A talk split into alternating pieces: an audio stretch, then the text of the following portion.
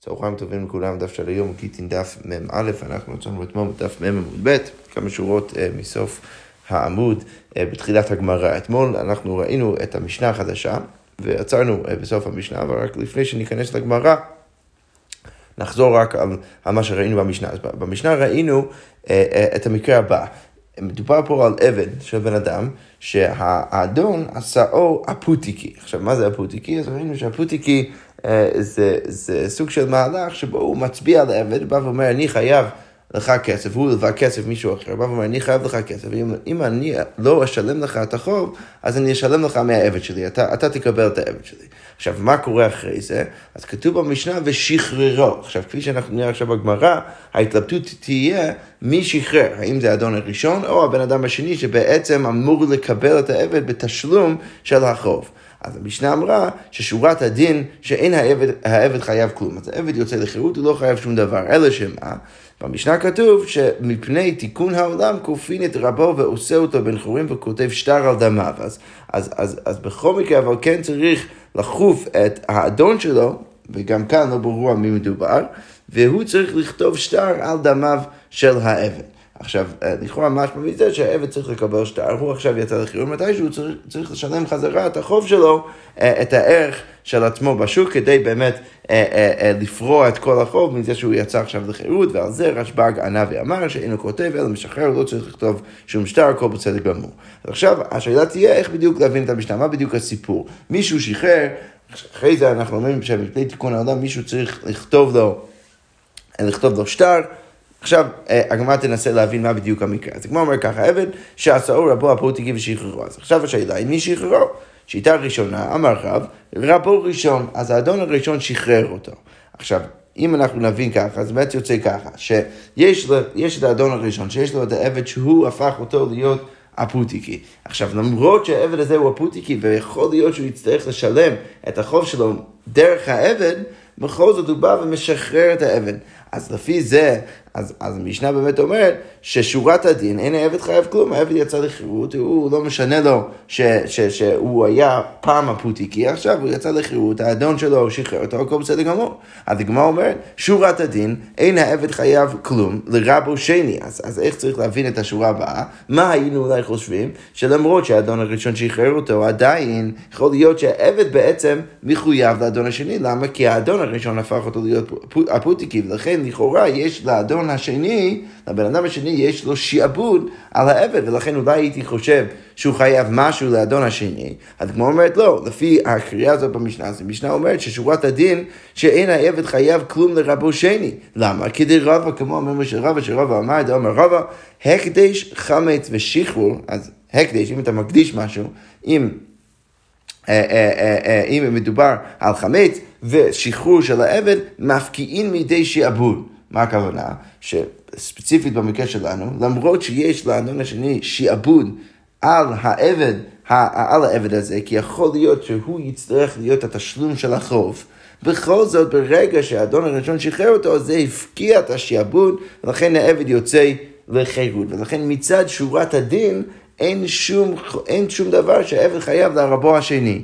אלא שמה המשנה אומרת, מפני תיקון העולם, שמא ימצא עינו בשוק ויאמר לו עבדי אתה, אז, אז, אבל מפני תיקון העולם, בגלל שאנחנו רוצים למנוע סיטואציה שבו האדון השני ימצא את העבד בשוק ויגיד, אתה העבד שלי, אז כופין את רבו שני, אז אנחנו כופים את האדון השני ועושה אותו בן חורן, והוא צריך לשחרר אותו וכותב עבד שטר על דמה, ואז העבד צריך לכתוב שטר על דמיו שהוא עכשיו חייב לתת לאדון השני. אבל כל זה לא משורת הדין, זה רק מצד, מצד תיקון העולם. אבל לזה מגיב רבן שמעון גמליאל ואומר, אין העבד כותב אלא משחרר סליחה, אין העבד כותב אלא משחרר כותב, אז העבד לא צריך לכתוב את זה, זה לא אחריות עכשיו של העבד לשלם את, את החוב הזה, אלא המשחרר צריך אה, לכתוב את, את השטר הזה כדי לשלם חזרה את החוב למלווה המקורי, אבל העבד לא צריך לעשות שום דבר, הוא עכשיו יצא לחירות. יפה, אז לפי זה, שוב, האדון הראשון משחרר, ועכשיו השאלה היא מה היחס בין העבד לאדון השני. אז כולם מסכימים שלפי שורת הדין אין שום יחס ביניהם, העבד אה, אה, משוחרר וזה הפקיע את החוב, הכל בסדר גמור. אלא שמה, אנחנו חוששים שאולי האדון יבוא, האדון השני יבוא ויגיד, רגע, אתה היית הפוטיקי שלי, היה לי, היה לי שיעבוד עליך, אתה בעצם העבד שלי. אז הוא ימצא אותו באמצע השוק והוא יחוף אותו להיות העבד שלו.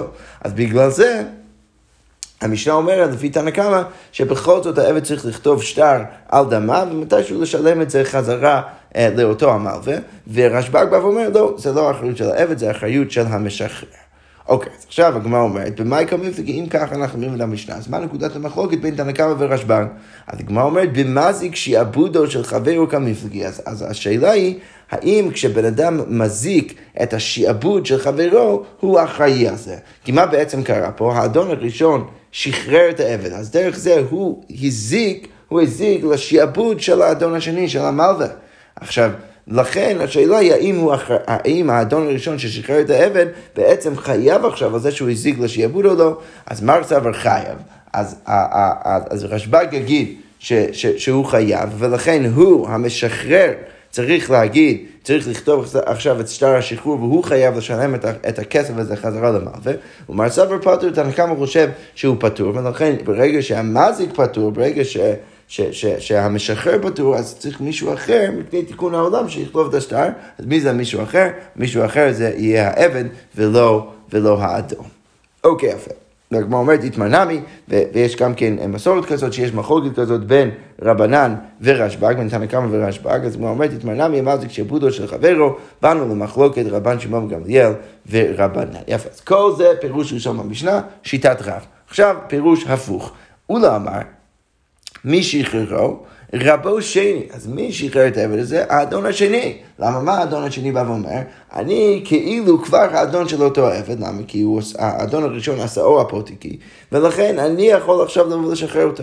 אז המשנה אומרת, לפי הפירוש הזה, שורת הדין, אין העבד חייב כלום במצוות. אז מפני שורת הדין אנחנו אומרים שהעבד לא חייב כלום במצוות. מה שכותב, הוא לא חייב שום דבר במצוות הנוהגות בבני חורין יותר מבעבדים. למה? שלא היה קנוי לו ולא יכול לשחררו. אז בעצם שורת הדין שהוא לא חייב שום דבר. מה הכוונה? לא שהוא לא חייב שום דבר לאחד מה, מה, מה, מה, מה, מהשחקנים פה בצנע, אלא לא חייב שום דבר לקדוש ברוך הוא. הוא לא באמת משוחרר, למה? כי לא היה שום כוח לאדון השני לשחרר אותו.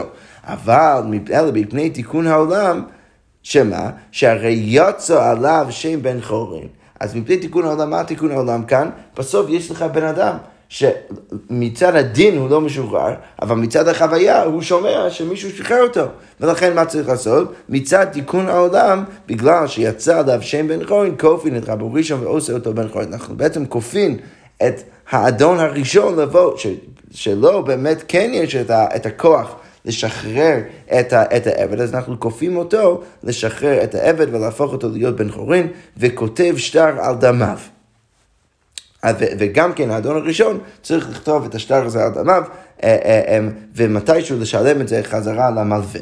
אבל רשב"ג בא ואומר, רבן שמעון גמליאל אומר, אינו כותב אלא משחרר כותב. אז זה לא, לא צריך להיות שה, שה, שהאדון, סליחה, לכאורה גם כן לפי הפירוש הזה, צריך להגיד שלפי תנא קמא העבד צריך לכתוב את השטר על דמה והוא צריך לשלם את זה למלווה, ורשב"ג בא ואומר, לא, אינו, אינו כותב אלא משחרר כותב, אז הוא לא כותב את זה, העבד לא צריך לכתוב את זה, אלא המשחרר צריך לכתוב את זה, שמה הכוונה?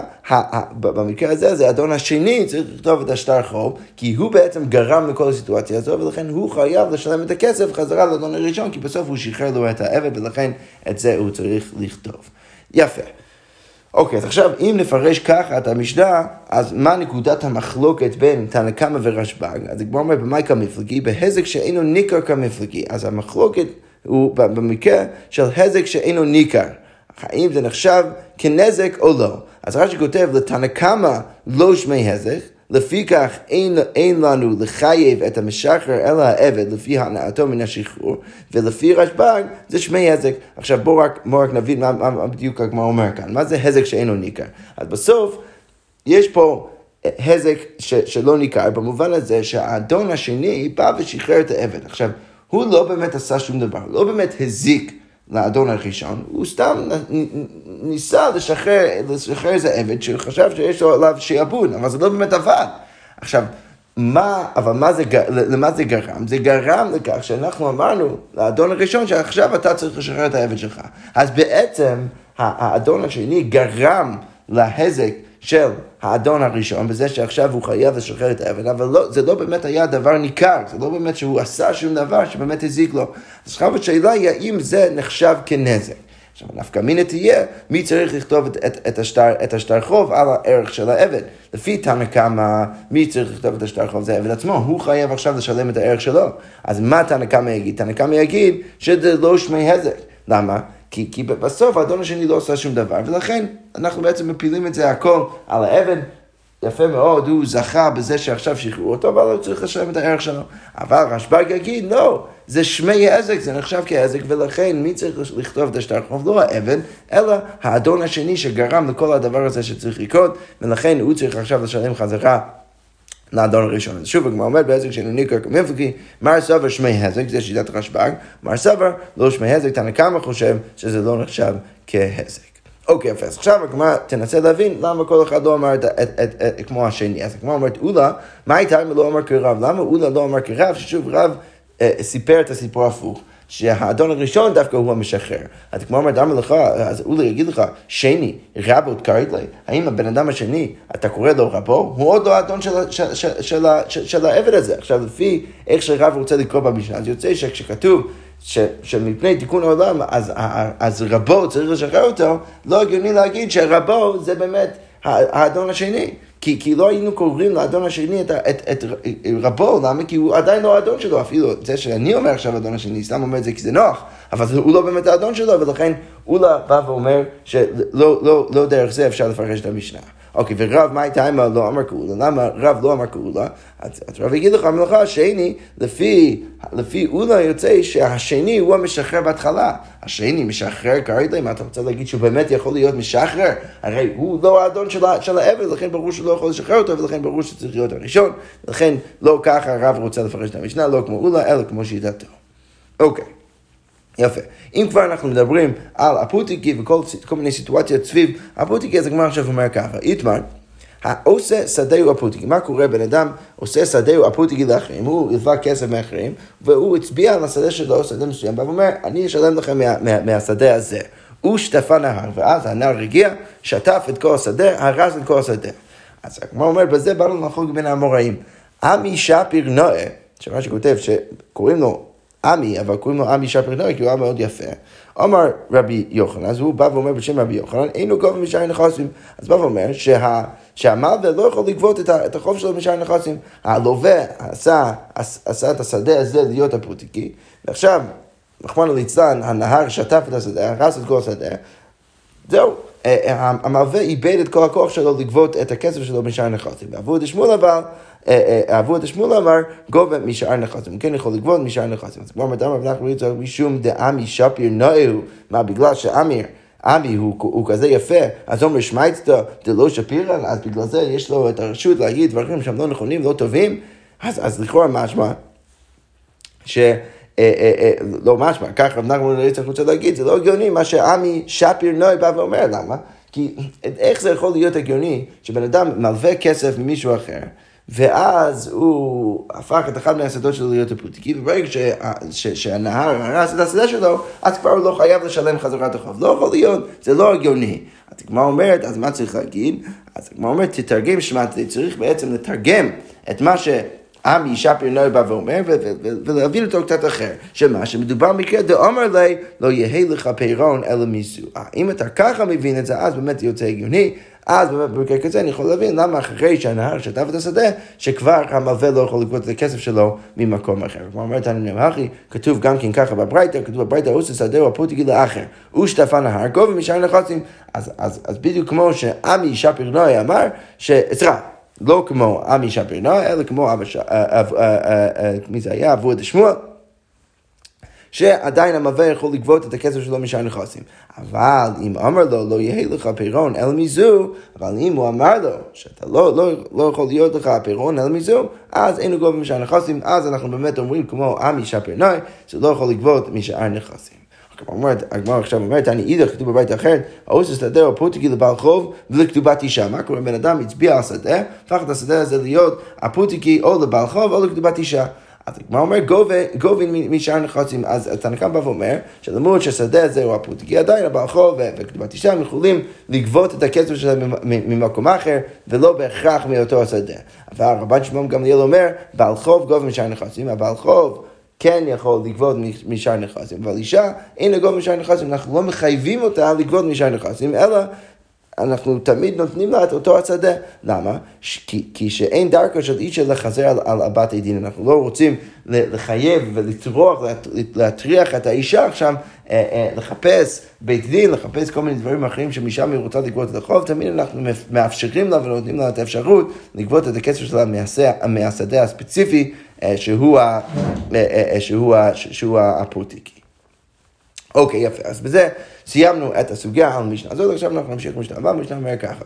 מי שחציו אבן חציו בן חורין. אז מדובר כאן על מקרה שבן אדם חציו אבן, חציו אה, בן חורין. אז כפי שאנחנו רואים בגמרא, בסוף הגמרא היום, לכאורה מדובר על מקרה שהעבד הזה היה בעצם שייך לשני בני אדם, שהם היו הבעלים של אותו העבד בשותפות, ואחד מהם שחרר את החלק שלו. ולכן יוצא שהעבד הזה הוא עכשיו חצי עבד, כי הוא עדיין חצי עבד בזה שהוא עדיין העבד של האדון השני, אבל חצי בן חורין בזה שהאדון הראשון שחרר את החלק שלו בתוך אותו עבד. אז המשנה אומרת, עובד את רבו יום אחד, ולעצמו יום אחד, אז מה הוא צריך לעשות? יום אחד, חצי מהשבוע הוא עובד את האדון שלו, חצי מהשבוע הוא עובד את עצמו. דברי בית הלל. בית שמאי באים ואומרים, תיקנתם את רבו, אז יפה מאוד, תיקנתם את רבו שמגיע לו חלק מהימים, חצי מהימים. אבל ואת עצמו לא תיקנתם, ולא תיקנתם את הסיטואציה של עבד עצמו. למה? כי זה מאוד יפה שעכשיו הוא יודע מתי הוא צריך לעבוד, מתי הוא לא, יכול, מתי הוא לא צריך לעבוד, אבל הוא לא יכול להתחתן. ליסה שפחה אי אפשר, שכבר חציו בן חורין, הוא לא יכול להתחתן עם, עם שפחה, כי חציו בן חורין. מצד שני הוא גם כן לא יכול להתחתן עם בת חורין. בת חורין אי אפשר, שכבר חצי הוא עבד, כי, כי מצד שני חצי ממנו זה עבד. אז מה הוא אמור לעשות? ייבטל, מה שלא יתחתן, והלא לא נברא העולם אלא פרקה וריבי. אנחנו יודעים שהערך העליון של העולם זה פרו שנאמר לא טוב ברעה לשבת יצרה, פסוק מישעיהו, שמשמע מזה שכל התכלית של העולם זה למלא את העולם. ולכן, מה העבד הזה אמור לעשות? אלא בפני תיקון העולם, בית שמאי באים ואומרים, כופין את רבא ועושה אותו בן חורין, וכותב שטר על חצי דם. אז, אז כופין את האדון השני, להפוך גם הוא, גם את החצי השני, להיות בן חורין, ואז כותב שטר על חצי דמיו, שאת זה העבד צריך לשלם חזרה לאדון, אבל בעצם הוא יוצא לחירות. ובסוף המשנה, המשנה אומרת, וחזרו בית הלל להורות כבדברי בית שמאי, בסוף בית הלל הבינו והסכימו עם שיטת בית שמאי, שזה מה שצריך. אה, לעשות. אוקיי, אז עכשיו הגמרא אומרת, תנו רבנו כתוב בברייתא, משחרר חצי יד, מה קורה בן אדם משחרר חצי מהעבד שלו? עכשיו כאן, לפחות לפי איך שאני הסברתי את המשנה, כאן לא מדובר על אותו מקרה. במשנה, לכאורה, מדובר על, על אבן ש, ש, שיש לו שתי, אה, שני אדונים, ואחד מהם שחרר את החצי שלו, ואז יש מחלוקת בית שמאי ובית הלל מה צריך לעשות, ובסוף בית הלל מסכימים בית שמאי. כאן מדובר במקרה שיש לבן אדם עבד. והוא הבעלים היחיד של אותו עבד, והוא משחרר חצי מהעבד. בא ואומר, אני רוצה לשחרר חצי מה, מהגוף שלך, כדי כנראה שאתה תוכל חצי מהשבוע להיות uh, בשלך ולעבוד בשלך, וחצי מהשבוע אתה, אתה תעבוד אצלי. אז עכשיו השאלה היא האם זה עובד. אז רבי אומר קנה, חכמים אומרים לא קנה, אז רבי אומר זה עובד, חכמים אומרים זה לא קנה. אז כמו אומרת עכשיו ככה, אמר רבא, מחלוקת בשטר, כל המחלוקת בין רבי שאומר שקנה וחכמים שאומרים שלא קנה, זה בשטר. זה אם הוא כותב את, ה, את השחרור הזה על חצי העבד בשטר. דרבי סבר והפדה, והעובדה לא נפדעת, או חופשה לא ניתן לה. כך כתוב לגבי השפחה. עכשיו, מה רבי סובר? שמה כשטר לכסף? יש הקש בין שטר וכסף. מה הכסף בין כולו ובין חציו? כמו שאצל כסף, לכאורה כולם מסכימים שזה יכול להיות בין כולו ובין חציו. אתה יכול לשלם לו או לשחרר אותו בכסף על חצי דמם או על כל דמם, אז אף שער נמי בין כולו בין חציו, אז כמו כן השטר גם כן יכול להיות בין כולו בין חציו. ורבנן מה הם חושבים? רבנן גם לא לא מאישה, הם לומדים את זה דווקא מאישה. מה אישה חציה לא? כמו שאתה לא יכול לגרש חצי אישה, אז אף עבד נמי חציו לא.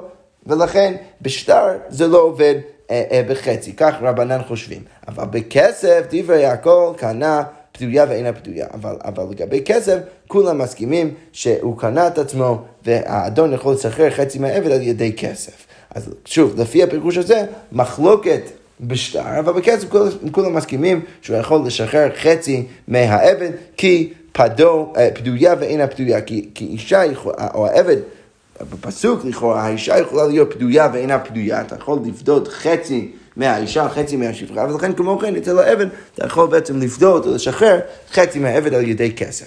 אז כמו אומרת, למה בהוקה מפלגה? לפי רבא, מה נקודת המחלוקת? דמר סבר הקישה עדיף, אז לכאורה משמע שרבי חושב שהקש זה עדיף, ולכן ברגע שאני רואה בפסוק שיש איזשהו הקש בין השטר והכסף, אז אני יכול ללמוד אחד מהשני, ולכן גם אצל השטר אני אומר שאפשר לשחרר חצי מהעבד, ומר סבר וחכמים חושבים לכאורה שגזירה שווה עדיפה, שעדיף לי ללמוד גזירה שווה לאישה, ולכן דרך זה אני לומד שאצל השטר אני לא יכול לשחרר חצי מהעבד.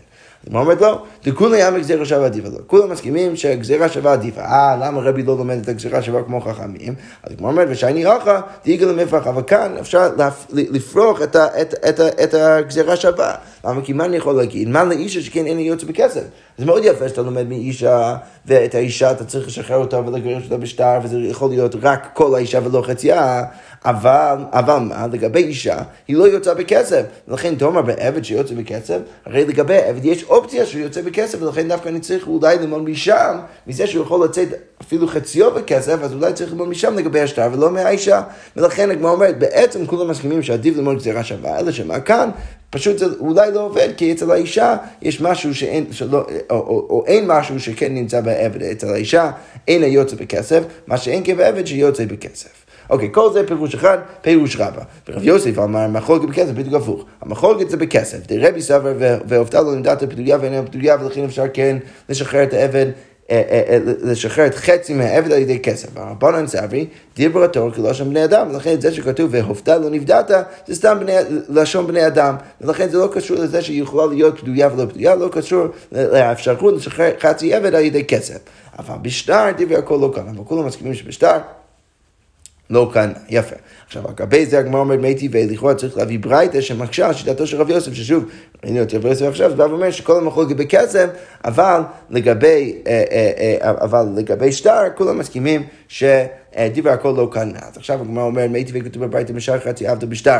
בן אדם שניסה לשחרר חצי מהעבד שלו בשטר, רבי אומר קנה, חכמים אומרים לא קנה. אז באמת משמע מזה מפורש, כמו רבא לכאורה, שהמחלוקת היא בשטר ולא בכסף, ולכן זה מקשה על רב יוסף. כמו אומר טיובטא דרב יוסף, טיובטא. זה ודאי מקשה על רב יוסף, למה? כי במפורש אנחנו רואים שזה מחלוק בשטר. לעומת רב יוסף אפשר להגיד שכולם מסכימים שבשטר אה, אה, ברור שלא קנה.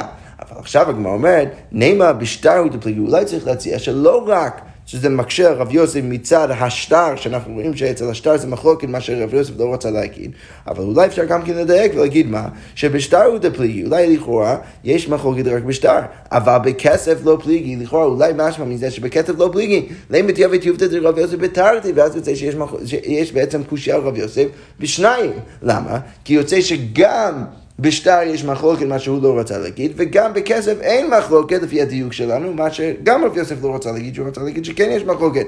אז כמו אומרת לו, אמר לך רב יוסף, מה אני יכול להגיד לך? פליגי בשטר, והוא עדים בכסף, לא אפשר להגיד שהמחלוקת שלהם בשטר, בברייתא שראינו עכשיו, עכשיו במפורש, ויוסף בא ואומר, וזה אני מודה, באמת הקשית עליי, והוא עדים בכסף, אבל אפשר להגיד שיש גם כן מחלוקת בכסף, והודי כמפלגי בשטר, ולמה שיביאו את המחלוקת רק בשטר בברייתא להודיעך, כוחו דרבי שאפילו בשטר רבי אומר שהוא קנה. אז כמו אומרת, רגע, ולפלגו בכסף, זה לא הגיוני, למה, אתה יכול להגיד בדיוק הפוך, שהברייתא הייתה צריכה להביא את המחלוקת שלהם בכסף, למה להודיע אחר כוחן דרבנן שאפילו בכסף זה לא עובד. אז כמו אומר לו, לא, כוח היתר עדיף לי לא. מצאו להביא את המחלוקת שמראה את כוח ההיתר של רבי שאפילו בשטר מוכן להגיד שהוא קנה. יפה, אז, אז, אז בעצם רבי יוסף הצליח להתחמק מהאפשרות שנקשה עליו בתרתי גם בשטר וגם בכסף, ויוצא שאנחנו רק דוחים אותו מצד השטר, אבל לא בהכרח מצד הכסף. אוקיי, תשמע עכשיו הגמרא אומרת, כתוב בברייתא ככה, והופתע.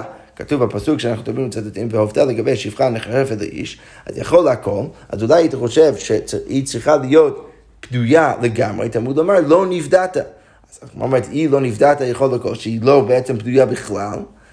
תלמוד לומר והופתע. אז הכיצד? פדויה ואינה פדויה בכסף בשב בכסף, שמשמע מזה שאפשר לפדות אותה, אפשר לשחרר חצי מהשפחה, ואפילו לא כל השפחה. אוקיי, ואין לי אלא כסף, אבל אולי זה נכון רק לגבי כסף. בשטר מן מאיפה אני יודע שאפשר לשחרר עבד או שפחה על ידי שטר? אתה לומר, ועובדה לא נפדעת, או חופשה לא ניתן לה. ולהלן אומר וכתב לה ספר כריתות. מה לנו בשטר? אף כאן בשטר זה כמו שאתה אישה זה בשטר, כמו כן לגבי העבד והשפחה זה בשטר. אז, אז משם אנחנו לומדים שאפשר לשחרר בכסף, אפשר לשחרר בשטר. אבל עכשיו הגמרא אומרת, אין לי ילד חצי בכסף או כולו בשטר, אני יודע שאפשר אפשר לשחרר בכסף אפילו בחצי, אבל רק אני יודע כרגע שאפשר לשחרר את כולו בשטר, חצי בשטר מידה, מאיפה אני יודע שאפשר לשחרר חצי מעבד בשטר? תלמוד לא אמר, והופתע לא נפדעת, או חופשה לא ניתן לה, מה כי שטר לכסף, מה הכסף בין כולו בין חציו? אף שטר נמי בין כולו בין חציו, בדיוק כמו שרבא רצה להגיד בשיטת רבי, שהוא יגיד את זה גם בשטר. אוקיי, אז אבל מה אומרת, בשלמה לרב יוסי פרטו דיאטוטיב, אני יכול להבין את רב יוסי אחרי שאנחנו דחינו אותו, אחרי שהקשנו עליו, למה? כי מה רב יוסף אמר בסוף? שאולי אני מודה בשטר שגם זה מחלוקת, אבל יוצא ששניהם מחלוקת. אז מה אני יכול להגיד? לפי רב יוסף, שגם בשטר וגם בכסף זה מחלוקת, אז המאני, רבי, אני יכול להגיד שכל הברייתא אליבא דרבי, כי הוא בעצם היחיד שאומר שגם בכסף וגם בשטר, אפשר לקנות חצי עבד, או העבד יכול לקנות את עצמו בחצי, אבל חכמים יגידו שגם בכסף וגם בשטר זה לא עובד. לכן אני יכול להאמין את כל הברייתא שראינו עכשיו, שהוא אומר את זה גם בשטר וגם בכסף, ליבא דרבי. אבל אלא לרבה, אבל לרבי יוצא קשה, למה? כי רישא דברי הכל בספר רבי, אז יוצא שרישא זה דברי הכל, לגבי הכסף, ואז פתאום יש איזה סוויץ' בהמשך הברייתא, שזה הופך להיות רק שיטת רבי, כי אז אנחנו אומרים שגם בשטר זה עובד בחצי, אבל זה נכון רק לשיטת רבי. אז כמו אומרת, זה יוצא קשה לרבה. אז כמו אומרת, למה לך רבא? אם כן, אני יכול להגיד ככה, טבעי הכל, בסיפא, בסיפא רבי. וכמו אומרת רבא שהיא אומר, רבי, אפשר להגיד שכל הברייתא רבי, וזה עדיין לא בהכרח מקשה על רבא. אוקיי, אז כמו אומרת, בסדר, כל זה מעולה, אבל בואו נסתכל חזרה בתוך המשנה שלנו. אחרי כל הדיון הזה בין רבי ורב יוסף, אז עכשיו הגמרא אומר ככה, אלא מתניתין דקטניה, המשנה שלנו שכתוב מי שחצי אוהב וחצי בן חורין. אז הגמרא אומר ככה, בשלמה דרבא מוקים לה בכסף ודברי הכל. אפשר להעמיד את המשנה שלנו לדרבא בכסף. בדברי הכל, שכולם מסכימים בכסף שאפשר לשחרר חצי עבד. עכשיו, כרגע הגמרא לא מניחה את מה שאני הנחתי בפירוש המשנה, שיש פה שני אדונים, כל אחד אה, משחרר את החצי שלו. כרגע הגמרא מניחה שמדובר על בן אדם שיש לו עבד אחד והוא משחרר חצי מהעבד. אז הגמרא מנסה להבין איך אפשר להבין את זה ביחס למחלוקת בין, בין רבי וחכמים. אז הגמרא אומרת, לרבי זה יוצא נוח, למה? כי לפי חכמים יש סיטואציה גם לשיטתם שאפשר לשחרר חצי עבד, שזה בכסף, ולכן הוא יכול להעמיד את המשנה בכסף ולהגיד שהמשנה של הלימוד דברי הכל זה לא בהכרח שיטת רבי אל מול שיטת רבנן. אבל אל רב יוסף, שהוא בא ואומר שחכמים חולקים גם בכסף וגם בשטר, אז למה רבי ולא רבנן? לכאורה צריך להגיד שהמשנה שלנו אליבא דרבי ולא חכמים. אז כמו אומרת לו, אמר רבינו לא הבנתם נכון את המשנה, בעבד של שני שותפים ודברי הכל. לא. שמה מדובר במקרה אחר לגמרי, שמה מדובר במקרה של שני שותפים, ברור שכל אחד יכול לשחרר את החצי שלו, ולכן שמה מדובר במקרה שכולם מסכימים בו שיש אפשרות לשחרר חצי מהעבד, וזה לא קשור בהכרח לדיון של רבי ורבנן. יפה, אנחנו נעצור כאן, נמשיך לך בעזרת השם עם המשך הסוגיה. שכוייח.